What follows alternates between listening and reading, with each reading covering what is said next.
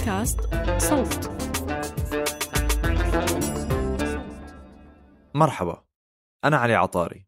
عم نجهز حاليا لحلقات جديدة من البودكاست فرح ناخد استراحة هذا الأسبوع ونسمعكم مقالة من صفحات صوت بعنوان عمارة الحر كيف كان البناء قبل مكيفات الهواء؟ بناقش المقال ردة الفعل المعمارية لازدياد موجات الحر اللي عم نشهدها حول العالم مع التغير المناخي. بينما تقبل العمارة الحديثة على استخدام المكيفات كحل المشكلة في المقابل منلاقي حلول أخرى تعتمد على أساليب تقليدية وصديقة للبيئة. بإمكانكم الاستماع إلى مقالات مقروءة عبر الاشتراك في خدمة صفحات صوت. تركنا لكم رابط بالوصف في كامل التفاصيل. صفحات صوت تقدم. عمارة الحر كيف كان البناء قبل مكيفات الهواء؟ الناشر. موقع حبر. ليليلي فرودي. ترجمة ريما العيسى.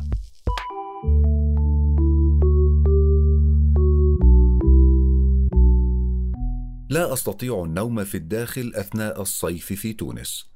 فشقتي تقع أعلى عمارة من ثلاثة أدوار في قلب تونس العاصمة. وتتحول إلى فرن في غضون حزيران وتموز وآب. حيث تنبعث الحرارة من الجدران ومن ثم تحركها المروحة في دوائر وهي تسعى جاهدة لتبريد الغرفة. وحين يحل الليل وتنخفض الحرارة وتعود نسمات الهواء يبقى الهواء داخل الغرفة ثقيلا وحارا بشكل خانق.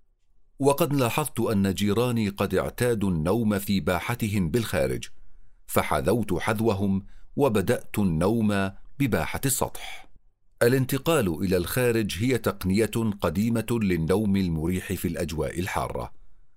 وقد أخبرني والدي أنه عندما نشأ مع إخوته في إيران كان هو وأشقاؤه ينقلون فراشهم إلى السطح للنوم في الصيف. ولكن هذا توقف بعد انتقالهم من المنزل وحصولهم على مكيف هواء. ومع أن مكيف الهواء قد بات هو الحل الآن للمحافظة على البرودة المعتدلة إلا أنه كارثة بيئية. إذ تستخدم العمارات أكثر من نصف كهرباء العالم ومعظمها للتهوية والحفاظ على درجات الحرارة. ويذهب عشرون بالمئة منها لتبريد الهواء وذلك بحسب وكالة الطاقة الدولية IEA وقد كانت مكيفات الهواء العام الماضي مسؤولة عن واحد جيجا طن من انبعاثات ثاني أكسيد الكربون. والمفارقة أن التكنولوجيا المبنية للتبريد تزيد من دفء الكوكب. وكما يقول ألان شورت بروفيسور هندسة العمارة في جامعة كامبريدج ومؤلف كتاب استعادة البيئات الطبيعية في العمارة فقد غير مكيف الهواء عمل المعماري بصورة جوهرية إذ لم يعد المعماريون يفكرون بالبيئة في مبانيهم فمهندس تكييف الهواء هو الذي يقوم بذلك. لقد جعل تغير المناخ من العودة لهذا الموضوع المهمل امرا ملحا فموجات الحر تزداد عددا وكثافة عبر العالم. حيث سجلت درجات الحرارة في الشرق الأوسط نسبا تزيد عن خمسين درجة مئوية هذا الصيف. بينما سجل وادي الموت في كاليفورنيا في السابع عشر من شهر آب رقما قياسيا عالميا بأربع وخمسين فاصل أربعة درجة مئوية. كذلك تشهد أوروبا المزيد من موجات الحر بينما تغلف مدنها بفقاعات الحرارة. حيث شهدت المملكة المتحدة هذا الشهر أطول موجة حر منذ أن بدأت التسجيل في الستينات إذ وصلت درجات الحرارة إلى 37.8 درجة مئوية. أما باريس فقد سجلت العام الماضي أعلى درجات حرارة في تاريخها، حيث وصلت إلى 42.6 درجة مئوية. وأكثر من يعاني هم الذين لا يملكون القدرة على تركيب مكيف للهواء في حين من يملكون هذه القدرة يفاقمون المشكلة. حيث تتنبأ وكالة الطاقة بأنه في حال لم تتخذ التدابير اللازمة فإن الطلب على الطاقة من أجل تبريد المساحات قد يزداد ثلاثة أضعاف في عام 2050 غير أن شورت يقول إنه من الممكن تماما بناء عمارات مريحة في مناخات حارة مع القليل من تبعات الكربون إلا أن المعماريين يتبعون عموما طرازات متأخرة الحداثة وعفى عليها الزمن بشكل سيء.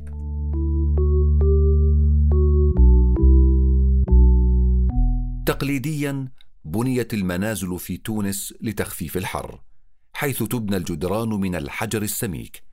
بينما تغطى الباحة المركزية بالإيوان لتعطي ظلا وتبرد الهواء خارج الغرف كما تقول شيراز مصباح الباحثة في مختبر الأركيولوجيا والعمارة في المغرب والتي تصل سماكة الجدران الحجرية في بيتها في تونس إلى خمسين سنتيمترا.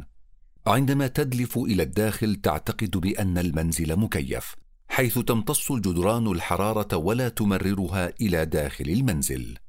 الجدران في منزلي الذي قد بني ما بين الستينيات والثمانينيات كما تخبرني مصباح أقل سماكة بكثير. بدأ الحكام الجدد في بداية العهد الكولونيالي عام 1881 بالتخلي عن الأساليب التقليدية وانتقلوا إلى بناء البيوت على الطراز الأوروبي بسرعة فائقة لاستدراج الفرنسيين للعيش في تونس. بنيت المدينة الكولونيالية بعقلية المستعمر وبحسب المبادئ الأوروبية كما تقول مصباح.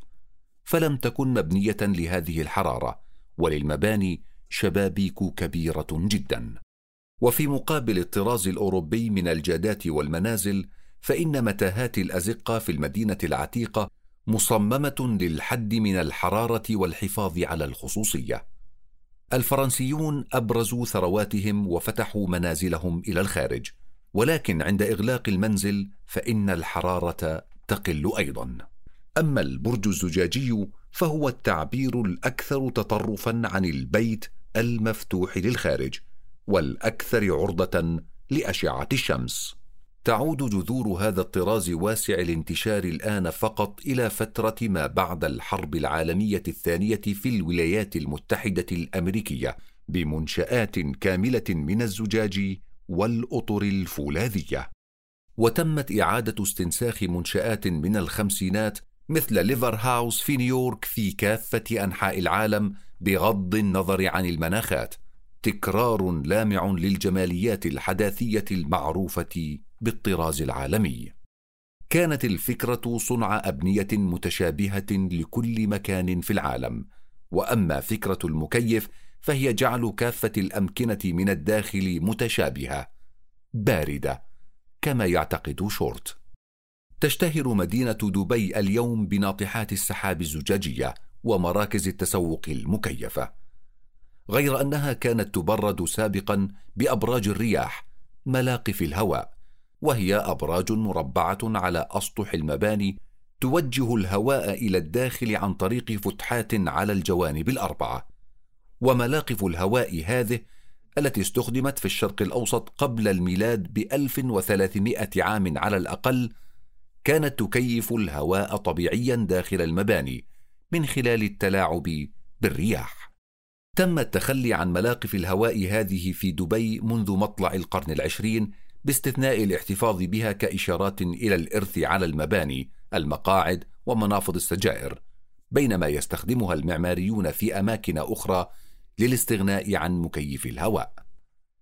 استخدم شورت وزملاؤه مصائد الرياح والحجارة في تصميم بناء مصنع جعة فارسونز في مالطا أحد أوائل المباني الخالية من أي انبعاثات كربون وتمكنوا بذلك من خفض درجة الحرارة 14 درجة مئوية أقل من ذروة الحرارة في الخارج أما في الصين فقد استخدموا أساليب مستوحاة من ملاقف الهواء لجعل الهواء يدور وينتشر في الأبنية الحديثة المكونة من 25 طابقا.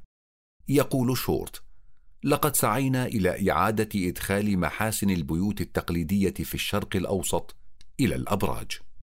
ويضيف بأن جائحة كورونا قد أكدت الحاجة إلى التهوية الطبيعية في المباني للمساعدة على طرد الفيروسات خارج المبنى. كذلك قام معماريو مصنع زد بإعادة توظيف التقنية القديمة ذاتها حيث نقطوا سطح مساكنهم المطورة الخالية من الكربون في جنوب لندن بأنابيب هواء متعددة الألوان عام 2002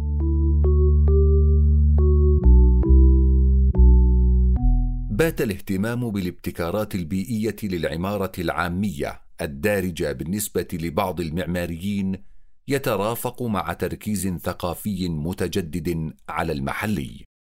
هناك عدم رضا من لغة العمارة المسطحة للطراز العالمي بحيث باتت كل مدينة تشبه الأخرى.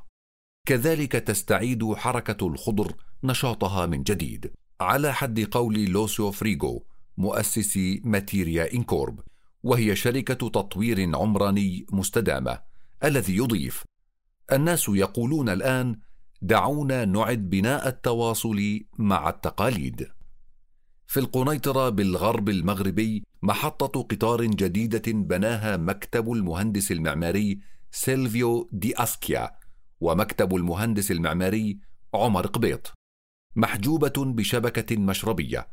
وهي من عناصر العمارة الإسلامية التي تخفض الحرارة من خلال خلق الظل والتهوية عبر الهواء الطبيعي. كان الهدف الحد من مكيفات الهواء قدر الإمكان ومنح البناء هوية تستذكر العمارة التقليدية بحسب المعماري عمر قبيط. كانت إحدى مشاريع فريغو مدرسة في الموزمبيق تمت بالتعاون مع المعماري فرانسيس كيري الذي صمم مدرسة ابتدائية نالت جائزة المناخ الطبيعي في مدينته غاندو في بوركينا فاسو. الحرارة في المدرسة تصل من 12 إلى 15 درجة مئوية أقل من الخارج بفضل الطوب الحراري والتهوية السلبية الطبيعية والسقف المكون من طبقتين. وبالرغم من ذلك يقول فريغو بأن الناس يتذمرون قليلا من الحر والعديد من العملاء يصرون على إضافة مكيفات الهواء التي تعبر عن المكانة الاجتماعية. لقد خدعنا بصناعة تكييف الهواء كما تقول سوزان روف أستاذة الهندسة المعمارية في إحدى جامعات أدنبرا.